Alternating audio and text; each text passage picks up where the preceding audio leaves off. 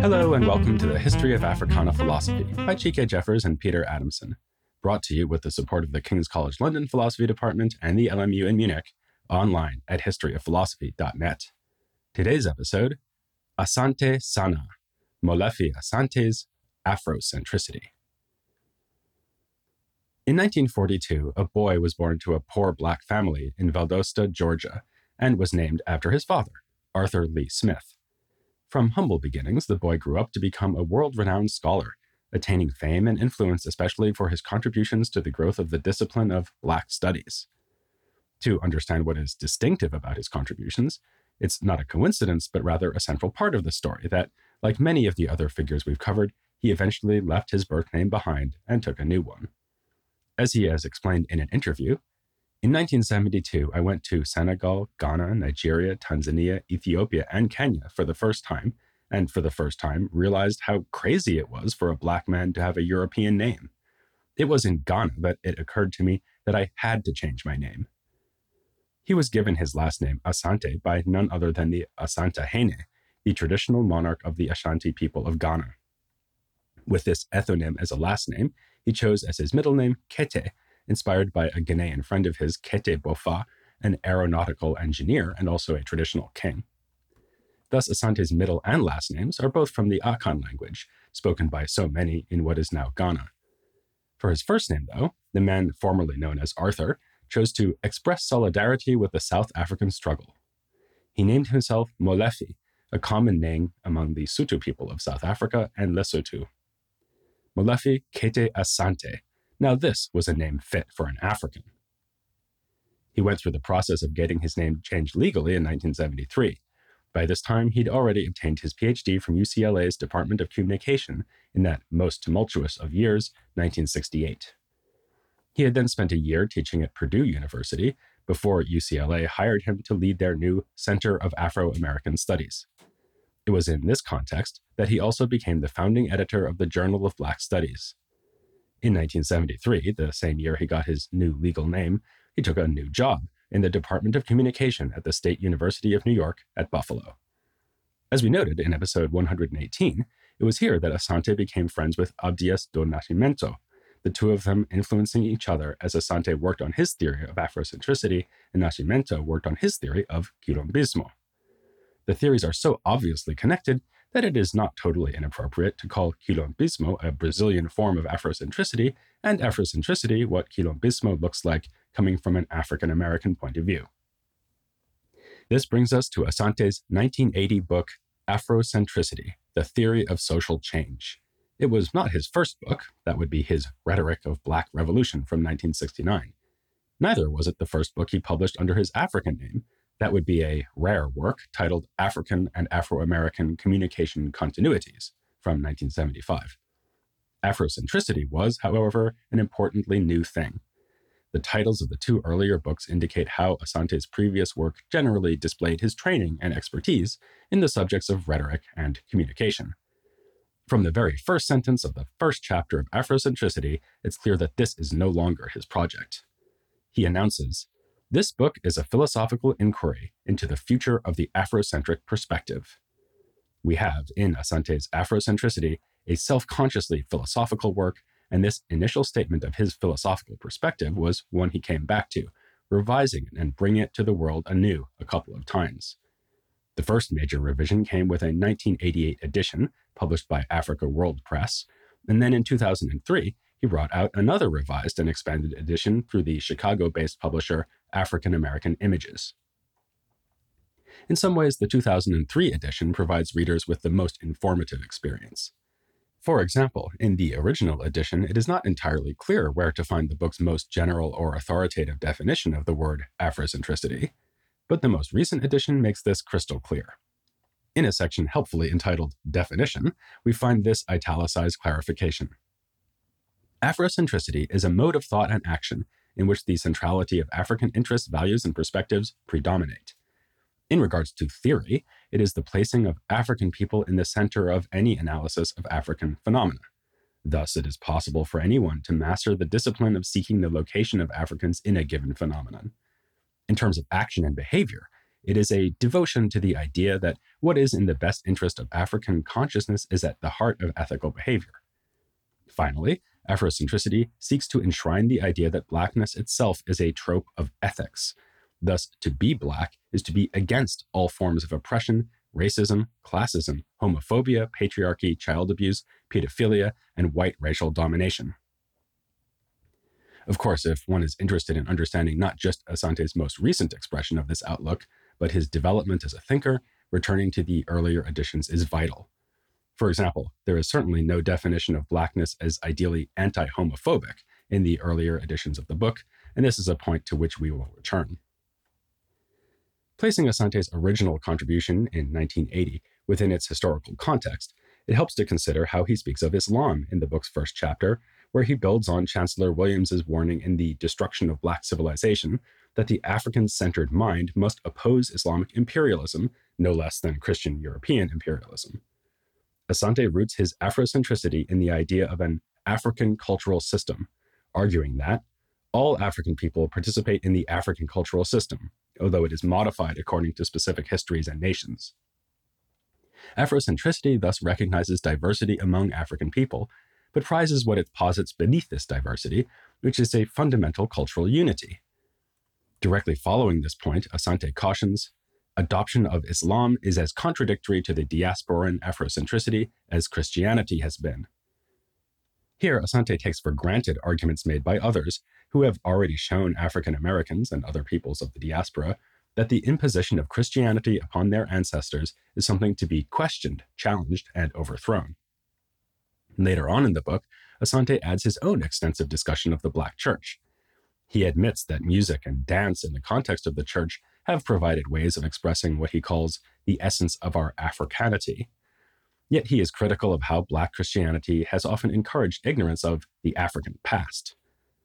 Less explored, but nonetheless urgent, he claims in the first chapter, is the problem posed by Islam. Urgent precisely because it had in recent decades figured so much in manifestations of nationalism and resistance to white domination among African Americans. Asante is also writing in the wake of something we mentioned last time the efforts by Elijah Muhammad's son, Warith Din Muhammad, to lead African Americans who had previously been loyal to his father into the non separatist orthodoxy of Sunni Islam. Asante laments while the Nation of Islam, under the leadership of Elijah Muhammad, was a transitional nationalist movement, the present emphasis of Islam in America is more cultural and religious. This is, in his view, a serious and perhaps tragic mistake. Devotion to this faith for Asante means devotion to a non African cultural orientation. But going beyond what we find in Chancellor Williams, Asante also positively suggests that we can learn a lot from Islam about what it means to put religion to good nationalistic use. He asserts as a general principle all religions rise out of the deification of someone's nationalism. Islam is a particularly instructive example. After all, in Islam, the language of God is said to be Arabic. The religion's most sacred pilgrimage must be made to Mecca, prayers are made in the direction of Mecca, and so on. In all these ways, the religion is an Arabizing influence, which can result in Black Muslims seeking to out Arab the Arab. We are asked to imagine a reverse situation in which the white people of Europe and the Arabs of Arabia could be found turning heads towards the sacred forest of Oshogbo in Yorubaland, or towards Tuskegee in Alabama, or Mount Kilimanjaro in Tanzania. Asante can't help but be impressed by Islam's Arabizing power and calls it one of the most powerful tools of mind control ever created. For him, the Prophet Muhammad is the greatest nationalist who ever lived in Arabia. He adds the caveat that a nationalist is not necessarily a racist, Indeed, the true nationalist is never a racist. All in all, Asante seeks to give due respect to the power of Arab nationalism demonstrated by the spread of Islam, while also calling Black people to become dedicated African nationalists who will resist that Arab power. Thus, he draws practical conclusions, such as this one, whose significance to his way of thinking should be obvious to us by now. We say if you must change your name, choose an African name, not an Arab name, like Yusuf or Karim. Resisting the Arabization that comes with Islam allows Black people to remain true to themselves while also working to bring their own non racist message to all the peoples of the world. But what is this message? According to Asante, the task of the Afrocentric is nothing less than to humanize the universe. And unlike Christianity and Islam, this universal mission will not require engaging in violent conquest. Asante writes Afrocentricity does not convert you by appealing to hatred or lust or greed or violence. As the highest, most conscious ideology, it makes its points, motivates its adherents, and captivates the cautious by the force of its truth. Was Asante trying to start a new religion? It should certainly be clear that he aimed to transform the consciousness of his readers to effect what we might fairly call a conversion. The most self evidently religious aspect of the book is a so called ideology of victorious thought that he names Njia. In the 1980 edition, he provides a list of ritual activities that followers of Njia can observe. Then, in the 1988 version, he added a new section at the end of the book titled Njia, the Way, which consists of 10 sets of numbered aphorisms forming what feels very much like a new sacred text. The very first aphorism seems to announce Asante as a prophet, as it reads, This is the way that came to Molefi in America. Then again, not long after this is an aphorism that reads, The way is not contradictory to Hinduism, Judaism, Christianity, Islam, Yoruba, or any other way of peace and power. It is complementary. And looking back in 2003, Asante stressed that Njia was not to be interpreted as a religion. The tensions here concerning Asante's religious or secular intentions may remind us of Maulana Karenga and his evolving presentation of Kwanzaa first as a substitute and then as a complement to Christmas. And indeed, no other individual thinker influenced Asante's theory of Afrocentricity as greatly as Karenga. For starters, Njia means the way in Swahili, this choice to use a Swahili word was undoubtedly influenced by Karenga's use of that language to name everything he took to be fundamental to an African worldview, including the name he chose for his philosophy as a whole, namely kawaida, or tradition. We can also, at this point, explain the Afrocentric pun in this episode's title. As we've seen, Asante derived his last name not from the Bantu language, Swahili, but from the Ashanti people of what is now Ghana, Yet it still seems fitting, when considering his contributions, to invoke one of the first phrases anyone learning Swahili will be taught, Asante Sana, which, like merci beaucoup or muchas gracias, means thank you very much. In an interview, Asante himself confirmed the centrality of Karenga among his sources of inspiration. Asked to describe the intellectual and developmental process that brought him to create Afrocentricity, Asante answered, Well, that's a very good question, and there's a simple answer. I am deeply influenced by Maulana Karenga. Reading Afrocentricity, the theory of social change, Karenga's significance becomes clear primarily by the way that Asante places him in a tradition of great black thinkers. Washington is celebrated, but Garvey is prized even more for building on him while understanding, as Washington did not, that the assertion and affirmation of the African cultural heritage was necessary for true liberation of diasporan Africans. King and Du Bois are appreciated, but also criticized for failing fully to escape a Eurocentric outlook and embrace true nationalism. Elijah Muhammad is credited as a pioneer of fighting for liberation at the level of religious symbolism. In 1988, Asante added a section on Malcolm X, the conclusion of which is well supported by the episodes of this podcast series. Asante wrote, Malcolm's multifaceted views inspired Bobby Seale and Huey Newton the black Marxists, the Muslims, the Christians, and the systematic nationalist Maulana Karenga. In fact, the richness of Malcolm's philosophy generated a thousand ways to fight for liberation. As this last quotation already indicates, the culminating figure in Asante's construction of the path to Afrocentricity is the systematic nationalist Karenga. He is presented as a philosophical mind of far reaching vision, one who was ahead of his time in the 1960s for being concerned first and foremost with cultural reconstruction. Still, Asante was not afraid to criticize Karenga. In the 1980 edition, Asante complained about the anti supernatural dimension of Karenga's thought, attributing to him a materialistic concept of history that stands out as his most serious flaw, Afrocentrically, given the importance to the African cultural outlook of recognizing the continuum of spirit and matter. Happily, by 1988, Asante felt able to credit Karenga with overcoming this earlier flaw, writing that his work over the course of the 1980s proves that Karenga believes that an Afrocentric history must never separate the spiritual and the material. The 1980s was also a time of ever increasing prominence for Asante and his theory. In 1984, he left Buffalo to go to Temple University in Philadelphia, where he became chair of the African American Studies Department, eventually renamed, in accordance with his terminology, the Africology and African American Studies Department. In 1987, this department became the first Black Studies program to offer the PhD, and Asante himself would go on to supervise a vast number of dissertations. Combined with his continuing editorship of the Journal of Black Studies, his influence on the field became immense and far reaching. Meanwhile, he continued to elaborate his theory, publishing The Afrocentric Idea in 1987, Kemet Afrocentricity and Knowledge in 1990, Malcolm X's Cultural Hero and Other Afrocentric Essays in 1993, and An Afrocentric Manifesto Toward an African Renaissance in 2007, this among other books. One of his clearest attempts to bring more Afrocentricity to the study of the history of philosophy, the topic of our own podcast, would be his 2000 book, The Egyptian Philosophers Ancient African Voices from Imhotep to Akhenaten. Note the title's emphasis on philosophers rather than philosophy. Asante's explicit aim is to familiarize readers with the names of individual thinkers. He seeks, as he puts it, to introduce the reader to the wonderful joys of knowing ancient Egyptian philosophers, so that their names will become as familiar to you as the names of Socrates, Plato, Confucius, Aristotle, and Mencius. How important is Asante's own name in the history of Africana philosophy? Here's one indication. Something like a third of the article that introduced Africana philosophy as a term is devoted to a critical evaluation of Asante's thought. As we mentioned back in the very first episode of this whole series, the African American professional philosopher Lucius Outlaw can be credited with introducing Africana philosophy as a way of referring to philosophy that comes from Africa, from the African diaspora, or in some sense from both. He did this most notably in a 1992 article titled African African American Africana Philosophy, published in the journal The Philosophical Forum.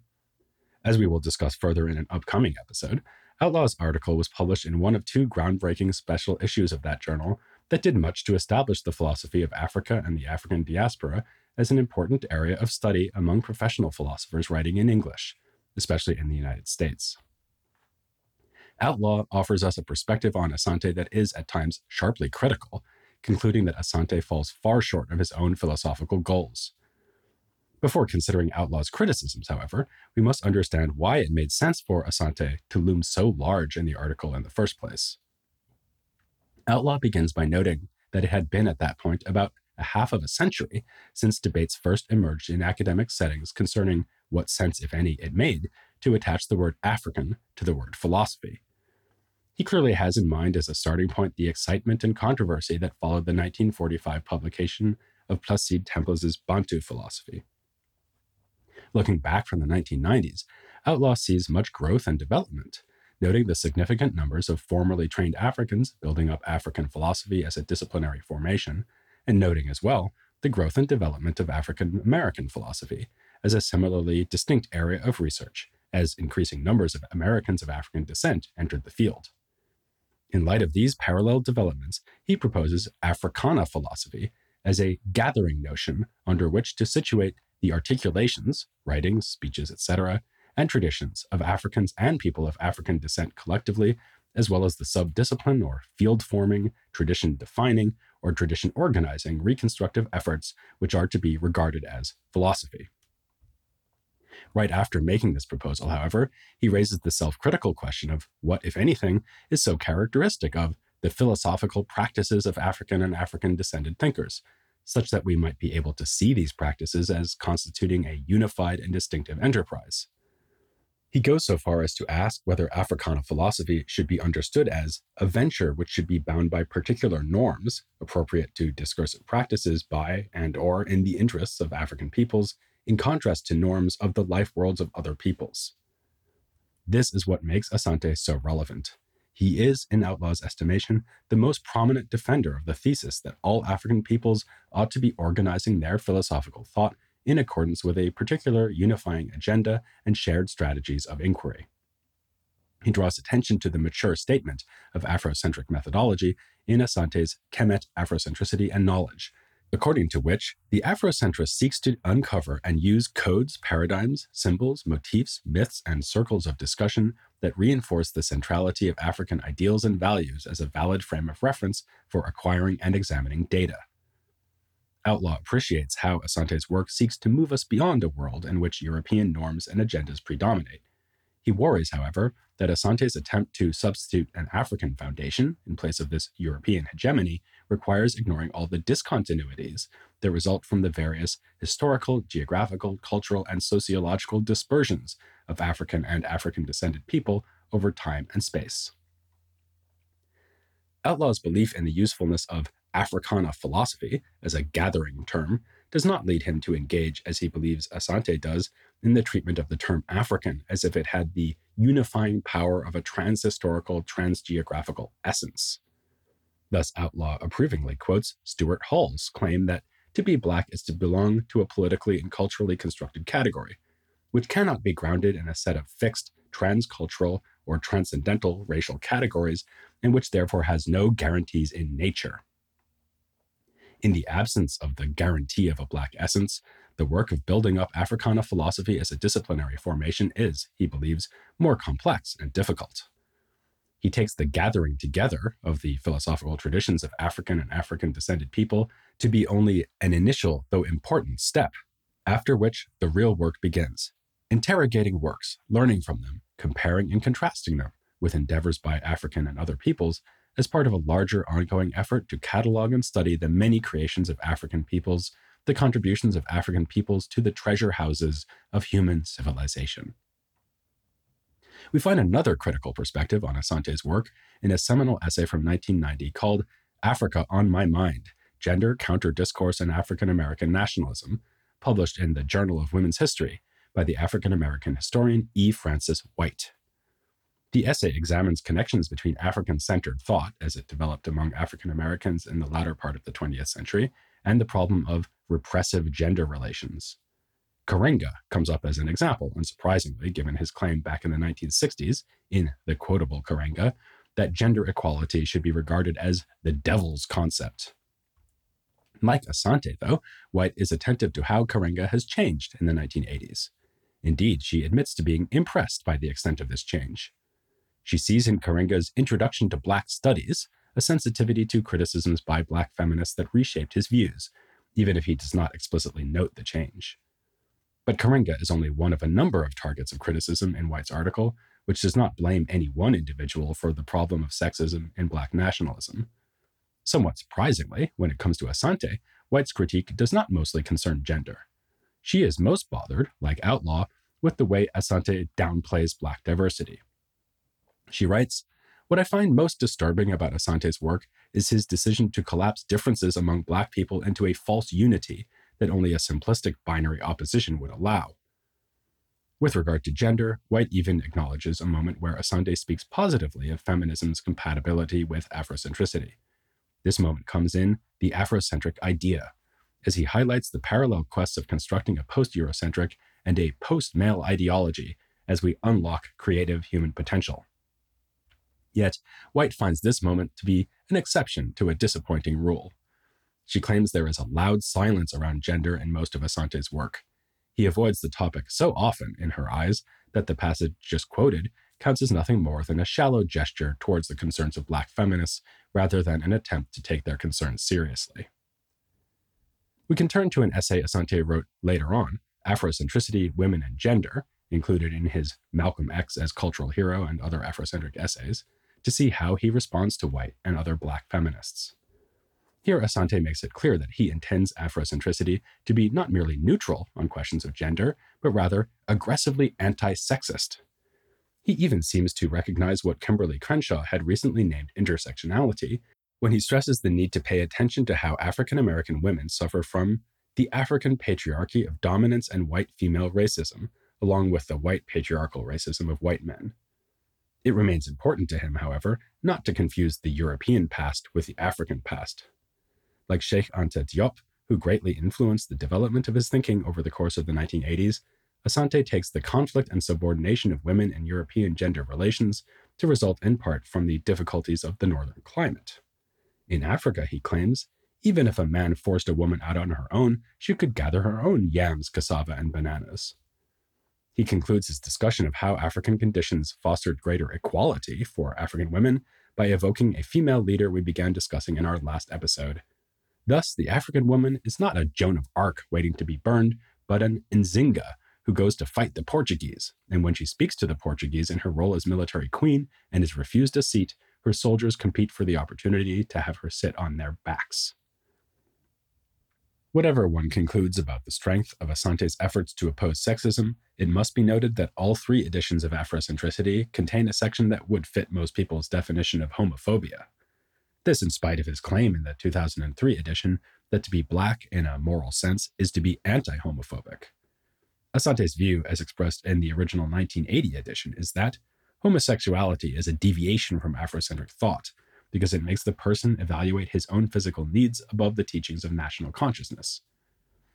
In the 2003 edition, the first notable change, ironically, is the gender equality in his new expression of the claim. Homosexuality and lesbianism are deviations from Afrocentric thought because they often make the person evaluate his or her own physical needs above the teachings of national consciousness. An idea that seems to underlie his view even if it is not explicitly stated, is that one cannot contribute to the building of strong black families if one has constructed one's identity on the basis of a sexual desire that is, in itself, contrary to the building of families. Asante argues in the 2003 edition that the historical African response to same gender love and desire has been toleration, but not one of acceptance as a model of relationships.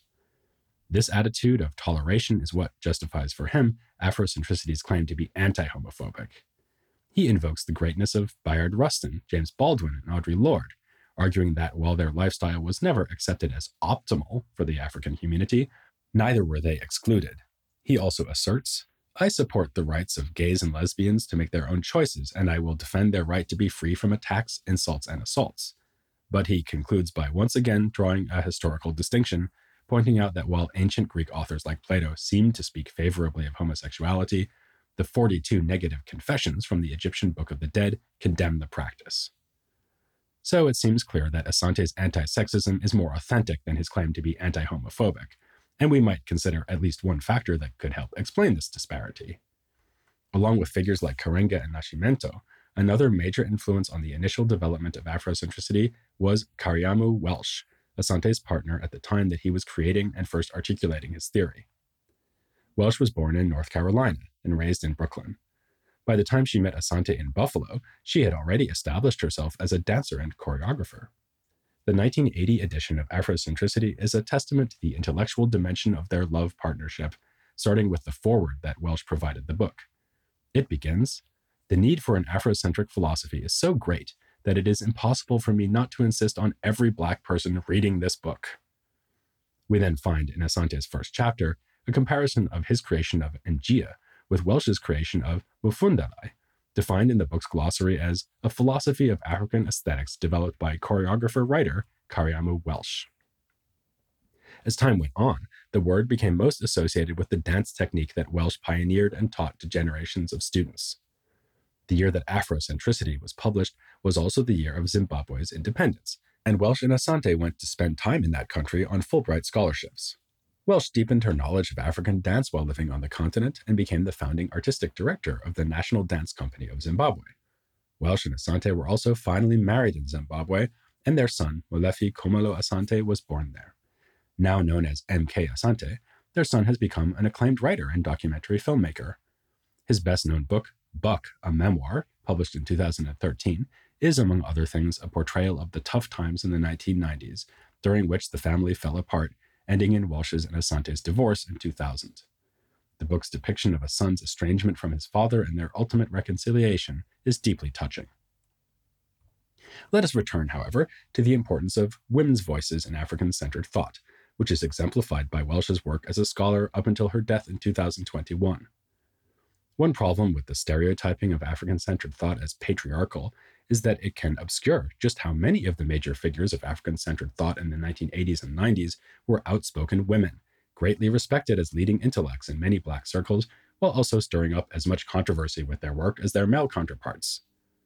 We can explore some of the controversy they sparked by turning again, as we did last time, to Stephen Howe's attempted takedown of the tradition in his book, Afrocentrism, Mythical Pasts, and Imagined Homes.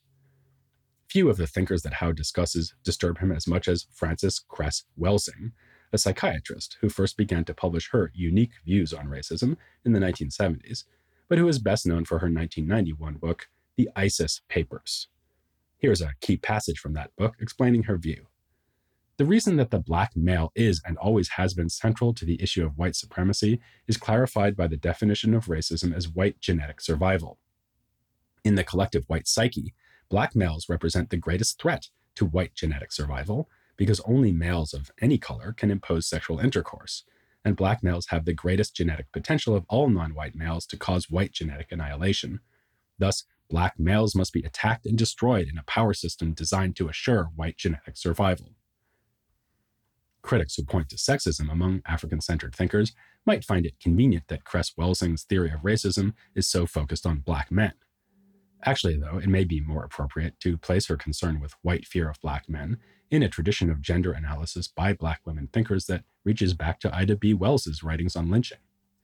Still, there's no getting around the fact that Cress Welsing pushed her analysis to extremes that many have found simultaneously confusing and amusing, such as the memorable chapters of the book where she treats everything from the Christian cross to guns to the Washington Monument to just about every single sport or game involving balls as symbolic of white fear of the black penis.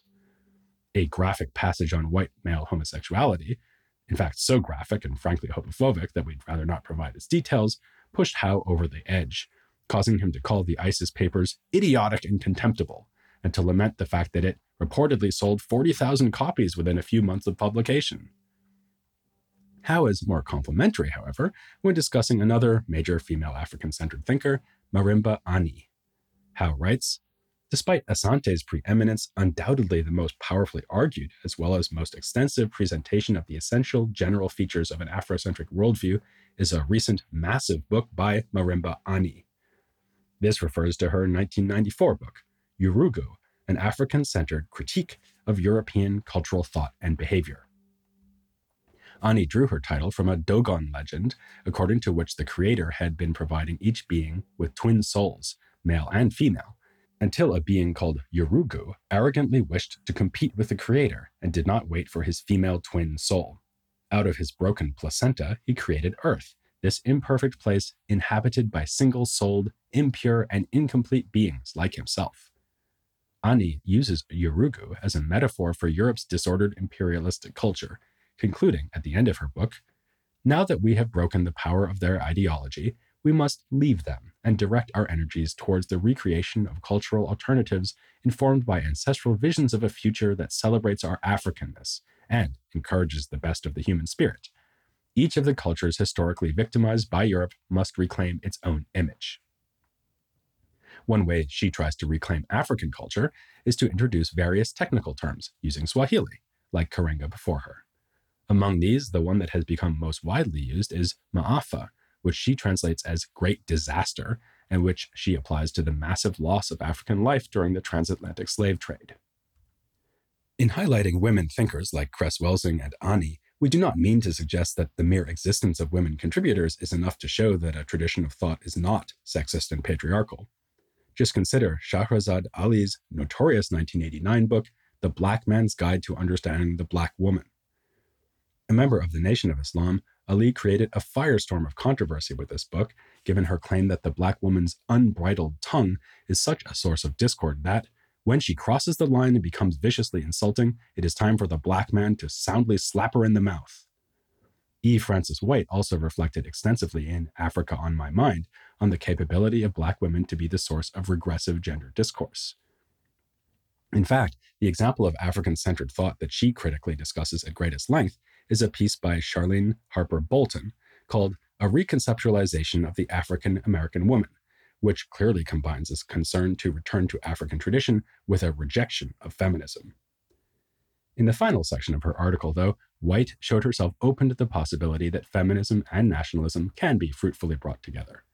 She explored this possibility by discussing a thinker we have already prominently featured in our story, Patricia Hill Collins.